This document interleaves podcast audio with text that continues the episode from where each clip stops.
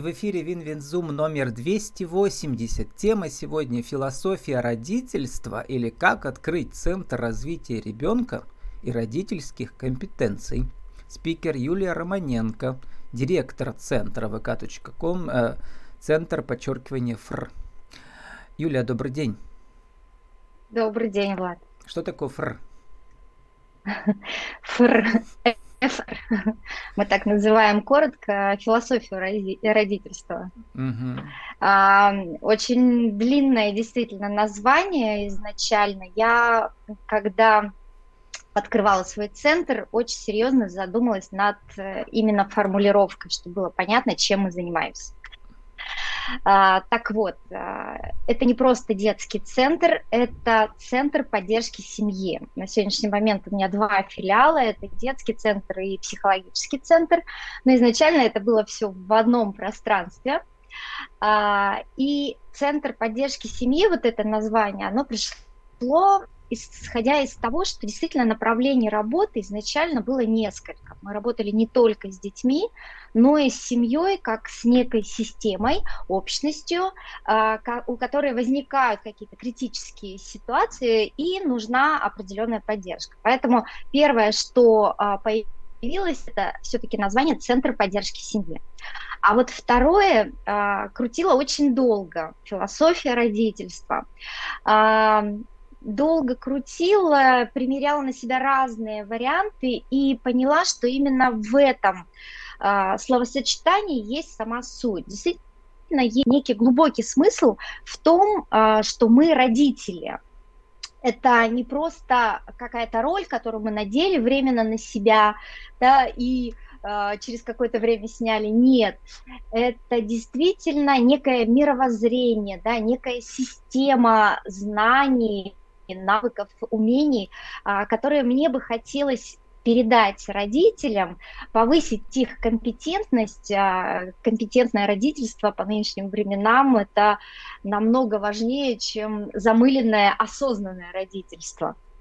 Вот. И для меня именно в этом словосочетании философия родительства уместилась а, вот мое понимание, что есть некое мировоззрение человека, как он воспитывает ребенка, для чего он это делает, как он себя реализует во всем этом, и э, некая э, общность знаний, умений, навыков. Вот если коротко, это так. Ну вот наша встреча с вами сегодня для меня в ряду продолжения. У меня был подкаст про гуманную педагогику, вот, теперь философия родительства – но давайте сначала поговорим про эксперимент. Вообще эксперимент у вас в основе всей вашей системы, да, педагогической, образовательной. И мне кажется, это очень важно, потому что в советское время мы привыкли там ребенку, вот есть программа, делай, э, делай по программе все, а у вас нет. У вас все начинается с личности ребенка и с эксперимента, в котором отслеживается его трек, то есть как он себя ведет в этом эксперименте, расскажите. А, да, а, изначально, ну, 15 лет существует уже центр детский. Вы сейчас говорите о подходе именно к детям, к воспитанию, угу. развитию детей. Про родителей а, тоже поговорим значит... еще, да. Угу. Да, Надо эксп... поговорим. Про эксперименты над родителями. Ми, Нет, мы не будем экспериментировать над родителями. А, смотрите, поколение поколению рознь, да, все уже в курсе, что есть поколение Z, что уже идет поколение Альфа. И, Альфа с 16 -го а... года, Z с 2000-х, с 10 да. Это такая теория поколений, я в Википедии нам подсказывает, что она такая довольно спорная, потому что многие ее оспаривают, да, американскими. Э, Уильям Штраус и Нил Хау, Хау, да, английские, значит, эти да. которые описывали поколенческие циклы в истории США, и вот и, и в России сейчас тоже. Это модная да, тема, да. да. да. Угу. Это не просто модная тема, это действительно такая фундаментальная для меня тема, которая помогает не отставать в актуальности программ для развития детей. Если честно, то я как практикующий психолог, я детский перинатальный семейный психолог, я вижу эти особенности поколений. И когда пошли дети поколения Z, у меня уже начали чесаться руки, что надо переписывать срочно программу, по которой мы шли. Это в первую очередь Там, э, гаджеты, да, которые изменили их жизнь и превратили жизнь родителей в ад. Угу. Я бы зашла с другой стороны. Угу. Хотите, я вам свой взгляд на все Давайте. расскажу. Видите, а, есть некая особенность функционирования психики у этих поколений есть некая особенность функционирования мозга, понимаете, восприятие мира, себя. А так она вот, откуда поколение... взялась? Из интернета, потому что мы все тактильно, да, книжки не читаем, все тыкаем или как? А, я строила свое, свои программы на постулате, что у поколения Z и альфа есть э, фиксация большая на себе, на своем внутреннем mm-hmm. мире. А, да, да, независимость мышления, да, еще, да. Да, и именно диктуйте так. мне, я сам выберу. Угу. Да, да, именно на этом. А, и, соответственно, когда у нас идет такой ребенок, э, который не ориентирован вовне, так сильно, как, допустим, поколение X, Y, да, а, то нам очень важно действительно сохранить эту особенность человека, но при этом дать некую социализацию, да, чтобы он в социуме был успешен, некое э, другое, другую подачу знаний э, из этого социума, чтобы ребенок все-таки воспринял mm-hmm. да, то, что мы хотим ему передать. И, соответственно, у этих поколений особенность какая – пока они сами не реализуют то, что они хотят, мы не можем их заставить делать то, что нужно нам. Угу. И отсюда появилось, опять же, да, понимание, Даже что... не заставить, а, а мотивировать, показать выгоду, да, какую-то, да? Их невозможно заставить. Вот я это хочу сказать, что действительно их нужно а, направлять, но совершенно по-другому. Мало того, если у детей предыдущих поколений а, ведущий вид деятельности, через который шла, а, шло усвоение информации и каких-то навыков а, по жизни, а, то здесь игра, как некий вид вот этой ведущей деятельности, он не подходил. Действительно, у них ведущая деятельность – это эксперимент проэкспериментировал, попробовал, сделал, сделал какие-то выводы, а взрослый рядом говорит, слушай, классно, а давай еще вот так попробуем. Угу. А вот смотри, а я вот так еще могу. И ребенок тогда уже э, реализовав свое, да, он угу. начинает открывать, а слушай, ну давай я тоже так попробую. И включается уже тогда в занятие. Причем тактильно все, ведь у вас, да, там с двух-трех лет у вас там манка, там что у вас всякие такие сыпучие, да, эти. На минуточку с шести месяцев. Да, да. С шести вот. месяцев, не с двух лет. Все а, а, сделано в разных средах, то есть эксперименты в разной среде. Угу. Есть базовая дисциплина, это сенсор моторика, а, мы формируем сенсорные талоны у ребенка. Но в отличие от э, советского пространства, там, где это была методика точно так же в детских садах, и все мы с вами проходили через эту методику, здесь mm-hmm. изменен, в моей программе изменен именно подход, как мы это подаем. Mm-hmm. Не просто говорим там, потрогай, это тяжелое, это тяжелое, это тяжелое, да, нет.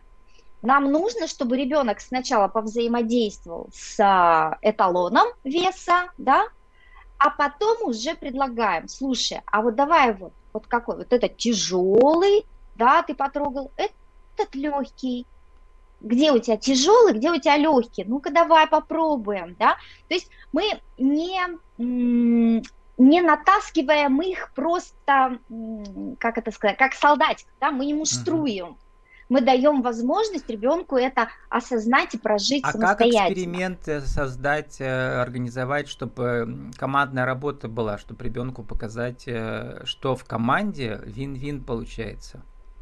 Отличный вопрос. Так вот, в каждой у нас а, среде есть общее пространство, ну, например, эксперименты в песке. У нас отдельное пространство отдельное помещение, где стоит огромная нестандартная песочница, она в два раза больше, чем юнгианская, да, и в ней может работать одновременно 3, 4, 6 детей. Но в группах малышей у нас больше трех детей мы а не запускаем. это какая? Что... Первый раз слышу. Про юнга слыхал, а, а юнгианская песочницу не слыхал. Именно, э, именно так и есть. А, по стандартам юнгианского направления Карла Юнга, угу. да, у нас есть прям стандартизированный размер песочницы психотерапевтической. Угу. Да. Э, если хотите, посмотрите в интернете, есть эти стандартные размеры. Вот я сделала в два раза больше для того, чтобы могли несколько детей одновременно быть в этой среде. И параллельно с, с этим вот большим пространством, где надо договариваться, uh-huh. да, где надо как-то научиться взаимодействовать э, с Васей, с Петей, там, да, я здесь не один.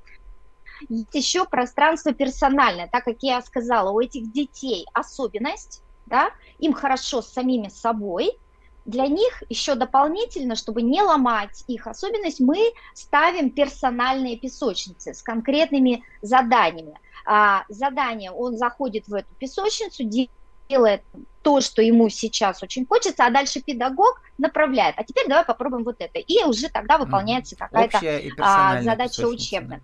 Обязательно, обязательно. Юля, вот вопрос в связи с этим. Альфы, вот эти, которые 16 -го года, а может даже с 18 -го, чем они отличаются от зетов? Я почитал, что, ну вот, все начались все эти всякие эпидемии, то есть э, большая виртуальность, еще большая виртуальность. То есть прямо процесс обучения идет онлайн, совсем уже, да, и тактильного совсем мало остается общения и командного. Влад, у них это зашито на генном уровне это не зависимость, как, например, у иксов и игреков от гаджетов. Это их мир. Понимаете? Э, они в нем живут, у них два, две реальности, но виртуальный мир им ближе, потому что они это интуитивно понимают больше, чем мы даже.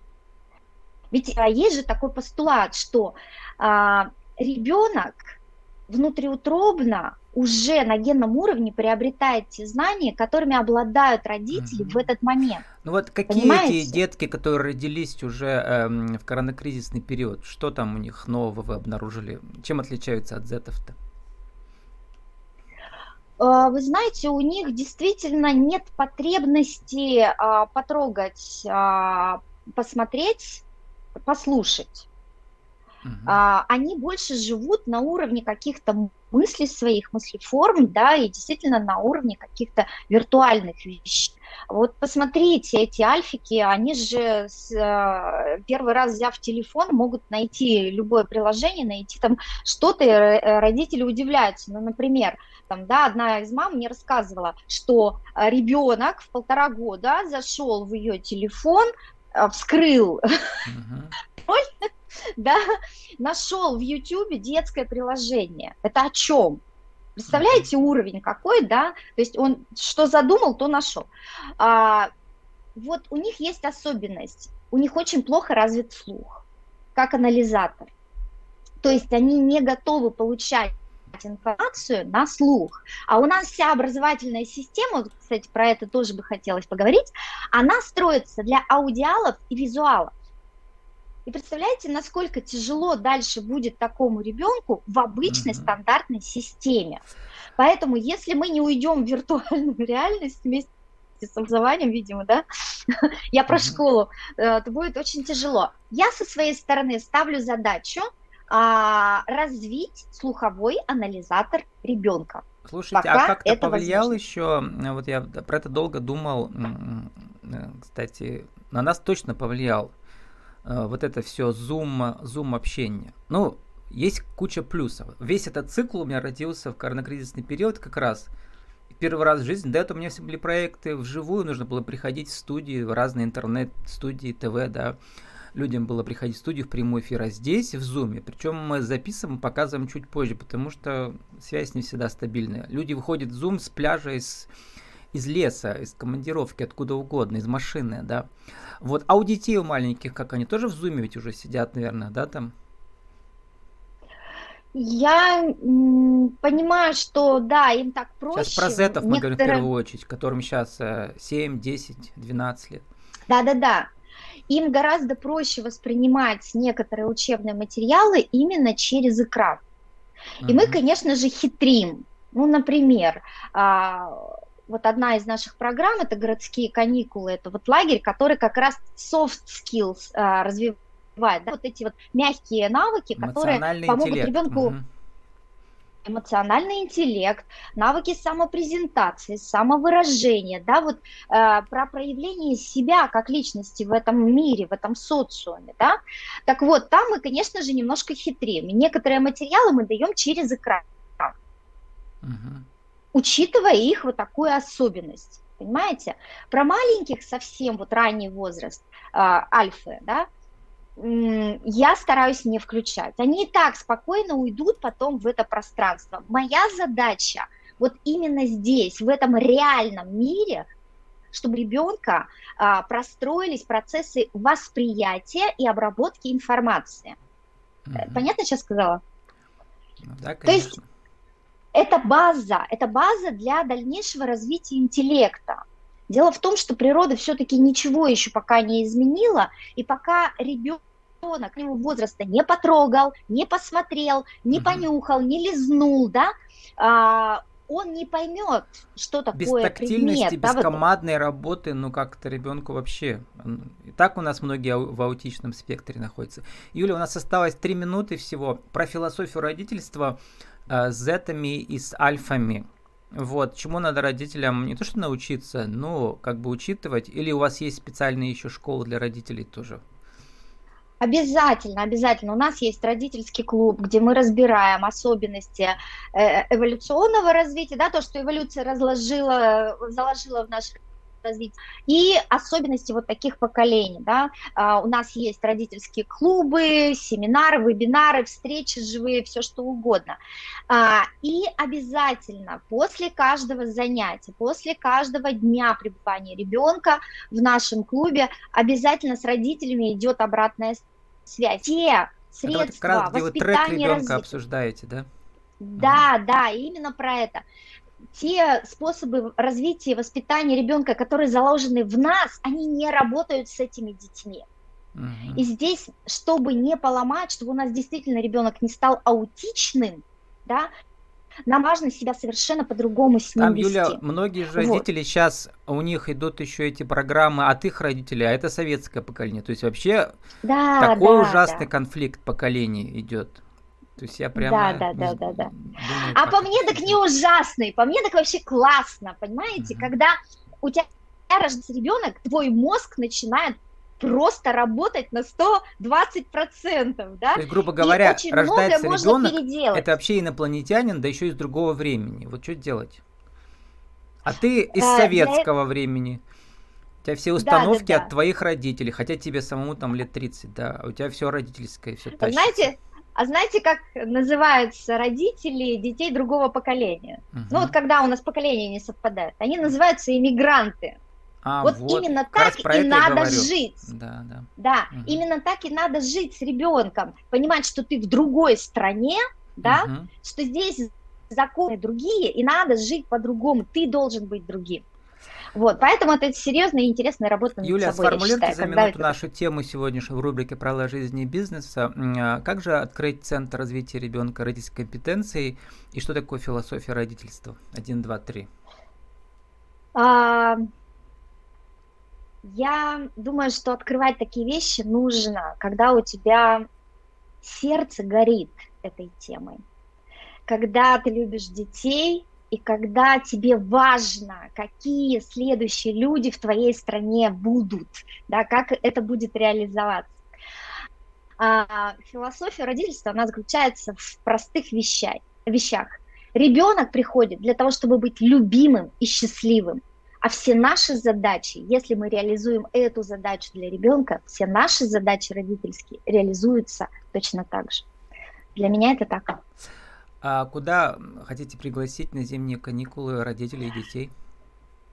На зимние каникулы деток поколения Z как раз-таки для развития вот этих soft skills я приглашаю в наш проект «Городские каникулы». А, очень много психологических тренингов, очень много работы над личностью ребенка, очень много творчества и самовыражения в этот мир.